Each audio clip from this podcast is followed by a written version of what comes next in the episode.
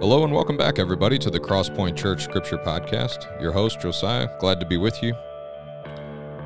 Hope you um, have your Bible open, unless, of course, you're driving. And uh, wherever you are listening to this podcast, either, at the gym or taking a walk or over your morning coffee, that's would be my preferred place. Um, I'm so glad you're here. Um, all you listeners are the reason why this podcast exists. So I thank you for being here, and I thank you for your encouragement as we keep going. Um, today we're going to take our verse of the day, which would be Luke chapter 6, verse 35. If you are looking to turn there to look at it yourself, we'll be in Luke chapter 6, verse 35, Gospel of Luke. And um, we, I don't know if you guys have a red letter Bible. A lot of Bibles these days have printed Jesus' words in red. And Luke 6 is going to be lots of red. Um, it's a longer speech that Jesus makes, a sermon um, called by some the Sermon on the Plains. Um, it is a companion piece, or it has a lot of sim- similarities to the Sermon on the Mount um, that you'll find in Matthew, uh, starting in chapter 6, I believe. And so, here from Luke 6, um, verse 35, we read these words from Jesus But love your enemies, and do good, and lend, expecting nothing in return, and your reward will be great and you will be sons of the Most High, for he is kind to the ungrateful and the evil. Okay? But love your enemies and do good and lend, expecting nothing in return, and your reward will be great, and you will be sons of the Most High, for he is ki- kind to the ungrateful and the evil. Already powerful verse. Um, I feel like with verses like this, one of the first things we can do off the bat is we need to admit that the world, as you and I experience it, in the main, does not work this way. Okay. I think that, you know, verses like this that are so shocking and countercultural, it's better for us not to just get used to what we're hearing. Yeah, sounds good. But instead to look, you know, to kind of back up a little bit and go, the world as we know it, politics, business, you know, everything, does not run this way. And if it did, if the whole world agreed to this, or even a portion, a significant portion of the world agreed to this, life as we know it would would come to an end.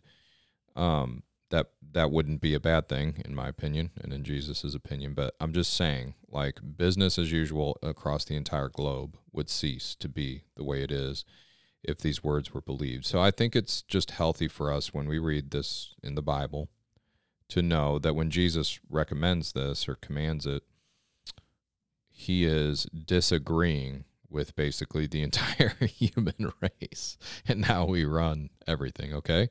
So like i think a lot of us as christians especially if you've been into it for a while i think i think we sense that.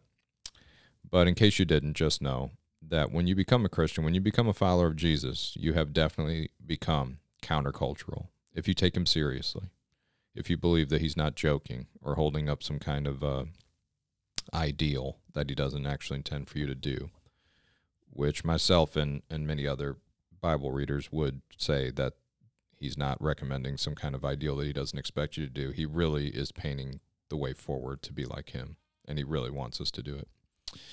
Another thing I would like to do is look closely at this verse and make sure we don't miss the motivation. I think we do this a lot. So, what do I mean, miss the motivation? Okay, we're being commanded to do something. Let's read it, verse 35.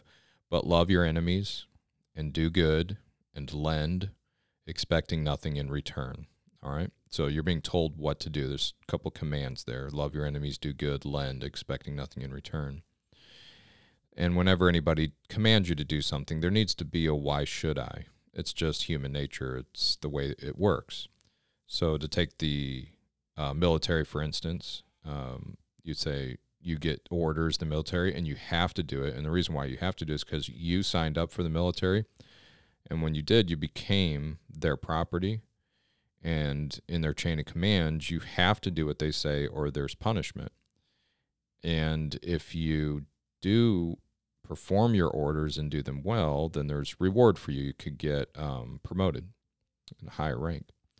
So, and that's just the way it all works. You know, there's always a why to the commands. Now, in the Bible, I think we there Christian commands come with weird what why should I? And I don't mean weird like they don't make any sense or they change all the time. It's always the same one. It's just very counter to what we're used to. And I'll, and I'll illustrate why from this verse. So it says, But love your enemies and do good, lend expecting nothing in return. You can sense already, just from reading it, and some of us listening have done some of this, loved some enemies, done good to them, tr- and lended to other people resources of all kinds money, our time, our attention, all kinds of stuff, expecting nothing in return. We've done it. And we know that from a certain perspective, if you do that, you're going to pay. you know what I'm right? You know what I'm saying? It's there. You're going to have some issues. I mean, it's going to hurt. There's a re. Another way to put it is there's a reason why most people don't do this. Okay. But what Jesus says is he he could say, "Love your enemies, do good, lend, expecting nothing in return," because I'm telling you to. I mean, there's no reason why he couldn't say that. He's the Lord of the universe, so if he wants to say that, he could. He could also say, "Do it or else." Like, do love your enemies, or I will get you. You know, you're making us look bad, so I need you to love your enemies, or I'll get you. He could say that, but he doesn't. He says, "Do it because your reward will be great, and you will be sons of the Most High," which is a way to refer to God uh, for he is kind to the ungrateful and the evil. so God has shown great uh, mercy and and kindness to us by sending his son Jesus Christ. He's the one speaking there. Also, we know from other scriptures that he has his rain fall on the evil and the good. He causes the sun to shine on the evil and the good. I mean, he's good to people in in in his provision and mercy without checking their ID first. you know, he doesn't, if it just rained on Christian homes, well, we'd have a different world we lived in. But God is great, is kind, and tries to reach the ungrateful and the evil. And so when we do that too, we are like him. We show that we have the family stamp. And so we will have a great reward with our Father, and we will show and realize that we are like him when we do this. So the bottom line we get just from this verse is when we love our enemies, do good and lend, expecting nothing in return, there's going to be a penalty to pay because this world will take advantage of you. But we are led to believe that that penalty is not as expensive as the reward we will receive. Um, the last way I might put it is Jesus is saying, This is actually better for you. You'll have more joy this way. You'll have more peace in your life by doing this and and you will show yourself to be a son of the Most High. There's also a way in which um, Jesus is saying this is being expected of you, not just because, not just because Jesus says, but because it's been done to you. If you know Jesus, then you know the kindness and the mercy of God that He shows to the ungrateful and the evil. Okay, and since you were treated that way, it, you you have to come up with a reason why you're too good to treat others that way that makes sense. So if at times in your life, which there's been times in my life, you don't want to do this anymore, I understand that, but then you have to come up with why you shouldn't.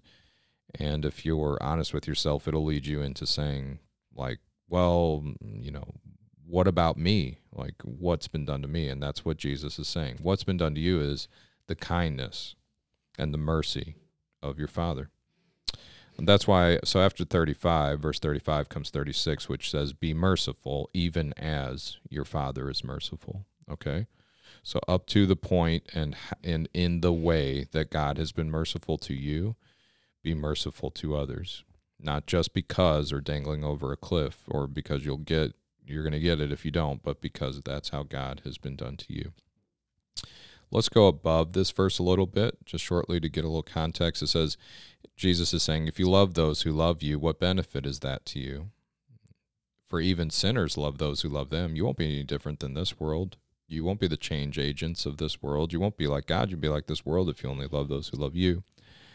And if you do good to those who do good to you, what benefit is that to you? For even sinners do the same. And if you lend to those from whom you expect to receive, what credit is that to you? you you're not really doing it, you just want to receive back. Even sin- sinners lend to sinners to get back the same amount. And that leads us to 35, where Jesus says, But I'm talking about something different. I'm talking about your source not being those around you and what they could do for you or what they, and to prevent them from what they might do to you.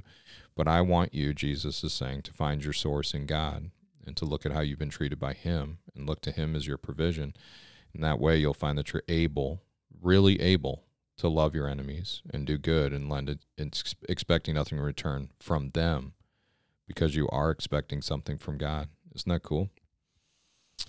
Um, where can we see Jesus in these verses? Well, it's our job is obviously a little easier because um, this is Jesus speaking.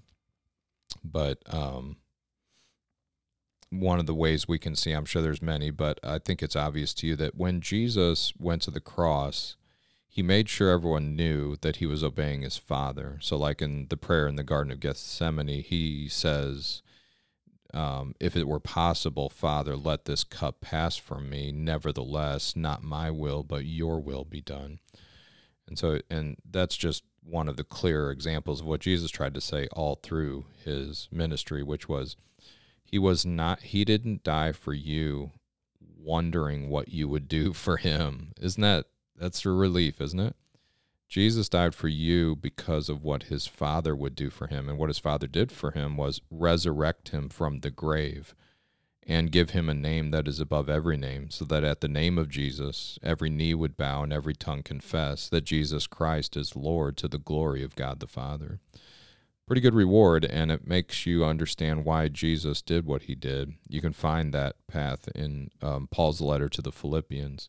If you go to Philippians chapter 2, you'll see that description of Christ and his ministry while he was here. And we are allowed in on that same exchange as we know from this verse. All right? That's what Jesus has brought us into the ability to look to God and the reward that God has for us and to unhook from what people might do to us and whether they will give us anything or not. Life changing stuff, guys. All right. So good to be with you. I'm already little bit over our time, so I'll see you next time.